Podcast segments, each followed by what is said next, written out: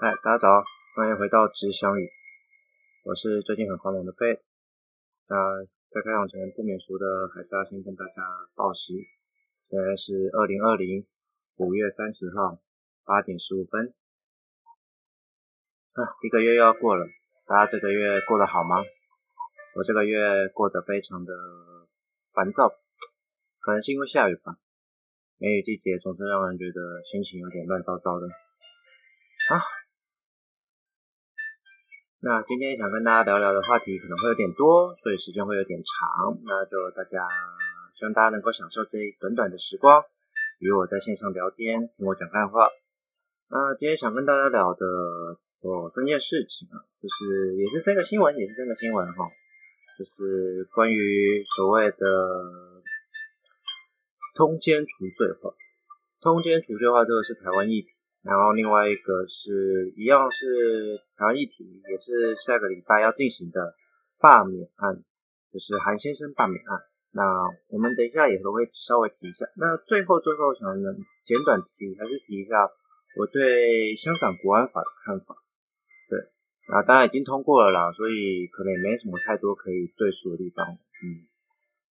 然后还是想跟大家聊，就是说，欢迎大家到我的平台上留下不同的留言啊。那我知道大家有不同观点，坦白说，我很享受这种不同观点。大家可以互相来聊聊天，然后聊一下你对这件事情是不是有不一样的看法。跟与其有时候我们可能很难跟家里的另外一些人聊聊什么所谓的政治啊，或者很多话题。不过至少在平台上。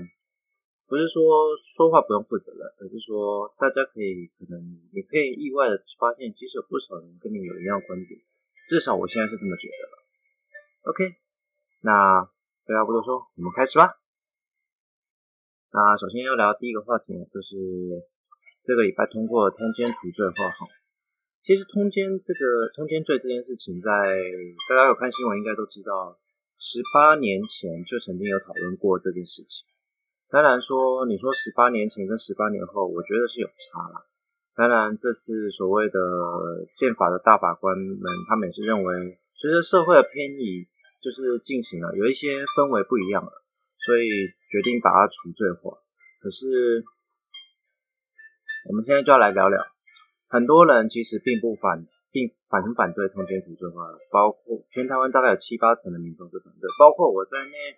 我也有一点点想要反对，但是我觉得他说的有理啊。首先，第一点就是在十八年前释宪的时候，就是五五五四，我记得是五五四号解释文啊。那如果有错，再帮我纠正一下。那五五四号解释文当中呢，他他这次大法官解释是说，当时其实有点道德模糊感，也就是说。可能太着重于所谓的道德啊、风俗习惯，所以没有把它视为危险。但是现在随着社会推移，其实根据许多所谓的律师啊及所谓的人权团体，他们的发现，其实包括妇女团体自己哦，他们发现其实通奸罪反而促使他们损失了很多。其中当中有一条就是，当中最重要就是他们常常用以以刑逼民，怎么说？通奸罪在法律上有两种，就是你有犯所谓的刑法，如果还没除罪化之前，就是有刑法跟民法的问题。那也就是说，通常假设你的另外一半出轨，你可能会以刑法的通奸罪去逼他赔偿更多的金额给你，或者是逼迫与他通奸的那个人，也就是法律上的相奸人，去赔偿你更高的金额。那这样会造成什么问题？其实会造成家庭更快速的破裂。其实我们这样说可能不好，我们应该这么说，就是说很多人在另外一半出轨之后，还是会选择复合。那如果我们都一直以刑逼民，或者是说，好，你有种就去告啊，这种态度其实很容易造成婚姻没办法走下去。当然啦，我觉得另外一半如果有出轨，任何人都很难走下去。但是我知道，以如果是今天有小孩的父母来讲，他们一定会想还办法，还是给孩子一个完整的家。啊，在这方面我还是不得不提到啊，女性始终还是比我觉得比男性坚强一点啊。对，当然，这条法律会被除罪的另外一个原因就是关于女性，因为常常出轨是男性，哦，这这个是有统计数据的，所以各位男性，包括我在内哈，请大家珍重、珍重，只要自重啦，自重啦，就是小心一点，嗯，很好。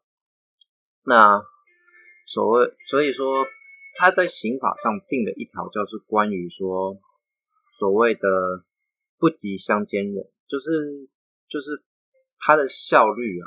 他的效力，这条罪呢，其实是可以让先生，假设出轨是先生嘛，先生可以反过来不被被告，反而去告跟他出轨的那个女性，所以通常永远受害的都大部分都会是女性，等于说到最后都是小三被告而已，然后先生就没事。可是这种过程其实反过来看，其实也是加速了那对夫妻的关系破裂，因为先生反过来也支持太太去支持告这个小三。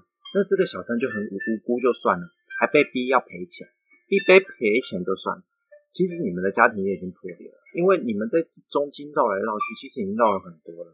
所以大法官解释这条文字的时候，他有说到，这条法律并不能保证台湾的婚姻忠诚，甚至婚姻正常，甚至可能会加速婚姻的破裂。这是很多律师在帮这些。所谓的原配啊，到老婆在打官司的时候，他们常发现反而加速了关系的破裂。所以说，我们应该怎么做？其实这里我可能要先额外插一下，我刚才没有讲到，就是关于说所谓的通奸除罪的话，是除刑法哦，民法上的赔偿事宜还是有的哦。所以大家可以先冷静，不是说完全没有罪了，是刑法上还有罪，不是民法上还有罪。那我就是要讲到说，我我有个朋友，他的观点是，他认为就是跟大法官讲的一样，就是他觉得说，你不论怎么样去告，会出轨人就是会出轨，就是说，他认为通奸罪没办法保障一个婚姻的完整，他认为会出轨人终究会出轨，你你怎么去弄，他还是会出轨，所以。反过来说，这条罪反而影响了很多人的人生，反而加速婚姻破裂，并不能实质保障到婚姻的完整。大法官也是根据这样的观点去认为说，这条罪应该除掉，而且这样子也可以让所谓的小三啊、小王啊，能够不会造成他们更大的侵害。毕竟大家要知道，根据现在的刑法，其实是要告一并告，而没有任何一个人可以排除。怎么说？比如说，假设你们是共犯，你们是一起被告的，没有一个人可以说：“哎，你不用告我，告另外一个人就好。”没有这种事。现在的刑法是全部都要一起告，可是通奸罪不一样，通奸罪可以不告老公或先生或老婆，他是可以告只跟他相奸的人，这太奇怪了吧？这完全不合理啊！所以这违反了宪法的平等权。那就要来说说我的观点啊，我的观点是觉得。我觉得以刑逼民其实终究是对某一种程度上对于原配的保障，不管是所谓的原配是可能是老婆还是老公，他们的保障很重要。但不能，他们虽然说可能加速了家庭破裂，可是我觉得你的另外一半出轨，我觉得你要维持这段婚姻已经很困难。那也就是说，既然有可能破裂了，他为什么凭没没有没有权利去追求一个更好应该属于他的东西？是不是？属于他的赔偿，可是刑法上只告一方确实不合理，所以我我认为是刑法应该修正。刑法修正说成也不要取那么难听叫通奸罪啊，可能有另外一个妨碍婚姻什么罪都可以，但是调整成要告一起告。其实当要告一起告的时候，就代表说，其实当你的原配想要告你的时候，其实他就会犹豫了。毕竟大家肯定可能曾经有一段情，所以。既然要告要一起告，那我可能就会念在这段情，虽然跟你离婚，可是我不告你了，但是可能告的次数就这条就拿少，但是我民事赔偿我要拿多一点，也许还是可以嘛。我所以我觉得你要说它违宪，我觉得在平等权上它确实违宪，但是或许稍作修正，也许可能可以比较的比比较顺吧，可能就是。我不知道怎么讲，那种感觉就是它会让整个事情变得比较完整。可是我讲到这里的时候，我又会常常想到另外一个观点是，婚姻是自由的。我们常说宪法保障婚姻自由，那今天你的老公或老婆，除非被下药，下药通常是不会勃起的。所以以后如果有人跟你说我是酒后乱性，那不可能哈、哦，不要再相信酒后乱性。你喝醉酒状况是没办法勃起，甚至起生理反应的。包括女性也一样，女性她可能不会高，不会有那种性行为的高潮期的，那都不会有。那就要讲到一件事情，就是既然婚姻是自由的，他跟这个人发生性行为也是出于他自愿，或许是半自愿。好，我们讲不要说很完全自愿，但是他确实是被诱惑了，确实被怎样了，他才会想跟他发生性行为。所以性行为这件事情应该也是自由的，但是你却用一个。刑法去规范说，哎，你们这种性行为违法。坦白说，似乎有那么一点点在模糊地带。我觉得会有点点在模糊地带，毕竟性行为是自由，婚姻是自由。那他今天选择背叛这个婚姻，其实坦白讲也是他的自由。懂我在说什么吗？其实这个这条罪确实有很大的疑虑。当然说，如果今天已经确定要除罪化，要把它从刑法拿掉，我觉得民法的赔偿事宜就要写得更完整。现在民事的赔偿不过就是一个通奸，关于通奸的民婚姻妨碍赔偿，只不过十几万，我觉得太少了。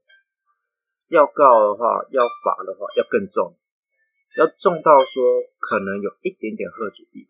当然，坦白说实在话，就算有刑法通奸罪，台湾的通奸就是背叛丈夫或太太的事情，还是不断发生，就是非常容易发生的事情。所以，其实有没有这条刑法？会出轨人真的还是会出轨，对。那最后还是要讲一下通奸罪这个事情，不论男女都有，所以也就是怎么说呢？你要记得一件事，你们要记得一件事，男生会出轨，女生也会出轨，当然男生比率是高一点啦，但是要你也记得，我们现在是多元性别，要知道这件事情啊。虽然是多元性别啊，但是我知道。今天其实我原本要讲另外一个主题，但是下个礼拜再说好了。如果有时间的话，我们下个礼拜可能可以谈一下，就是现在同志没有通奸罪的问题，因为他们不是直接在民法底下，这就是我很想讲的问题。好，那至于通奸罪的部分就先到这里。那我们现在可能要开始聊聊关于下个礼拜六，也就是六六六的台湾有史以来最高行政首长的罢免案，韩国瑜市长的罢免案。OK，我其实没有要针对韩国瑜市长什么最近发言啊，有没有什么阻止罢免这件事情去做讨论呢？我是要讨论的是我对罢免案这个事情的想法。就像我刚刚的开头讲的，这是台湾历史民主史上有史以来最高的行政首长被实施罢免，而且已经接近要成功了。当然，会不会成功，我们值得期待。当然。我个人比较悲观一点，我觉得不会成功。可是我要讲就是，不管有没有成功啊，不管有没有成功，我都支持，我都支持。而且我甚至觉得大家应该一起见证这个历史。你知道这代表什么吗？这个罢免案重点不在于成功与否，而是在于它发挥了一个很重要的作用，就是以后的行政首长长官他们做任何事情的时候都会更加谨慎，更加小心。当然，你会说这样可能会造成行政效率变慢，但是这是民主的缺点，也是优点，因为他们考虑的可能会更多、更完整，施行法案的时候会更贴近民意。当然，与时俱进，与时俱进，就像通奸罪，从十八年前的不违宪到现在违宪。当然，你可能说这个部分违反民意，毕竟有七八成人不支持。可是，就于事实上来说，我们应该要学明白一件事情：社会在改变。在这种情况下，讲回罢免案，民意变得很重要。所以一旦罢免案很容易成立，或者是当他违反了强大民意的时候，是容易被推翻的时候，其实很多人在做任何选择，行政首长或者是包括甚至是总统做任何决定的时候，他们都会非常谨慎的去面对这件事情，因为他们会害怕，害怕会被推翻。毕竟被推翻了，你如果走过政治，下次你要找什么工作，可能就会有一点点难度了。毕竟从政治界要出来，好不容易拿到一个饭碗，又突然没饭碗。OK，所以为了保住自己吃饭的家伙，为了保住自己所拥有的权利，其实他们会竭尽所能的想为你们做得更好，为我们做得更好，对吧？所以我说，不管罢免案有没有成功，这都给人一个警惕，给各项的行政首长说：“哎，你在做事，我们有在看哦，你们不要乱搞，你们在乱搞，我就一定推翻你。”这才是一个完整的民主体系。台湾历史上，我记得没错，大概发生过四五次的罢免，不过通常都是针对议员啊、立法委员，成功的也不过就一次还是两次而已。但是那个层级都还是只是在代表上面，就是立法委员代表啊、民意代表。可是这次不一样，是首长，真的非常高层级啊。那韩先生这也是人生中第二次面对的罢免。那我对韩先生这个。他这个人，我没有什么太多的问题。当然，有时候发言确实蛮狂的，只是我相信他还是个不错的人啦。哈，当然，你要这件事情没有我们插手的余地，毕竟这是高雄人的事情。但我在这里就是要呼吁高雄人说，不论你要不要回去，要不要投票，我建议你不如就回个家，跟家人吃饭，一同见证你们家乡的历史，也见证台湾历史上的历史重要的一页。台湾其实拥有民主时间不长，自我们常说的民主先生，那个李登辉先生开始开逐步开放民主，至今也不过就二三十年的光阴。台湾如果以中华民国的名义，我知道有些人可能不认同吧，那我们讲中华民国台湾，蔡英文总统常讲，我们的民主宪政历史不过就以后后面的三十年左右，也就是说。我们这么长历史，我们甚至差不多才拥有民主三分之一的时代，能够拥有这样的完整跟成熟，已经是不容易了。但是还是要继续进步，还是要继续进步。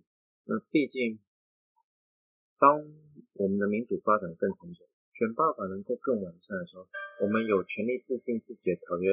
所谓民民主最重要的两条，就是选举罢免跟创制权。这两条其实是台湾民主曾经过去没有的，是这大概将近十年来才逐渐完整的。我们拥有权制定我们要的法律，我们有权讲我们想讲话，这样的，而且我们要实际付诸行动，去投票，去做任何事，推动任何议案，甚至有些人最后变成了政治人物，这就是一个公民，从一个人民变成公民的转换。我觉得这很重要，而且我们这种公民教育要持续向下扎根。我们要做的不是给我们自己看而已，我们要做给下面的人看。上面的人，他们看着我们去做反抗，就像是待会可能最后我会稍微提到，香港的老一辈的人，对，看到现在年轻人是如此的撼动人心，这才是民主。当然有人说民主不好，我相信民主有很多缺点可以改。但是，我觉得比起更多我们无法做选择的情况下，我依旧选择民主，因为那是人生而最基本的权利。我们静静看着这场罢免案的成立吧。那么接下来就让我来讲讲我最近已经通过的香港的国安法。上礼拜有讲到，那这次还是稍微讲讲我对这件事情的看法哈。嗯。香港最近真的蛮惨的，香港国安法一旦通过，香港的自由可能会受到限制。也常说移民潮已经出现了，但不知道是真是假。那我先从一个经济观点上来看，我觉得台湾人是应该接纳一些香港人来的，毕竟香港人的能力确实不差。只要能够符合所谓的我们国安的原则下，我觉得事实接纳。香港人可以对台湾的经济啊，或者学术啊，都有很大的帮助。那摆脱这个的话，对于香港人的保护，我觉得还是必须的啦。毕竟全世界不少国家都有所谓的难民法。那我觉得通过是势在必行啊。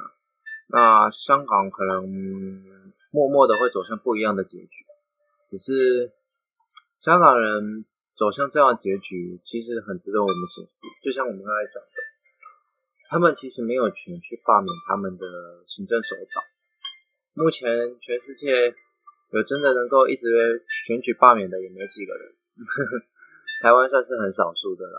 那我最后就是想说，香港人很很辛苦，但他们过去曾经也不是那么的认识到说，原来自己生活的世界。跟外面别人所想象的民主并不一样。那现在注意到了，甚至在这过去二三十年来逐步的注意到，他们有机会走向了跟我们不一样的未来和人生。香港人加油！我没办法为台帮台湾的各项行政首长说什么，只是你们加油。那我相信蔡英文总统也有承诺你们吧？那希望你们都能够能够得到妥善的照顾。那就今天可能就到这边吧。好像初一在讲的快了，还是我讲话太快了？那就稍微可能是工伤，可能就顺便预告，我下个礼拜可能会讲一些关于科学相关的。毕竟我在 Podcast 上的名目上有写说我是关于科普的，但是这几期真的只是好像聊太多时事跟新闻了哦。我大概下礼拜会想跟大家聊聊一下关于科科普一些相关知识的，毕竟要符合我这个 Podcast 的主题嘛。那当然，这个 podcast 最重要的是，还是想跟大家聊聊一些干话啊，讲讲一些废话。那在最后最后，还是让我做一点小小工商，就是我等一下还是会在我的 Instagram 上，就是放上一张图片，说明我今天 podcast 的内容。那如果你有兴趣，欢迎在底下留言。我的 Instagram 是 Faith Astro Truth。F A I T H 底线 A S T R O 底线 T R U S T，那找 Fate 你也许就找得到。那今天好像录音的有点快，不过就先这样吧。啊下周有时间我会再跟大家多聊聊的。那就这样子，大家下周见。我是 Bad，祝大家今天一切平安愉快，拜拜。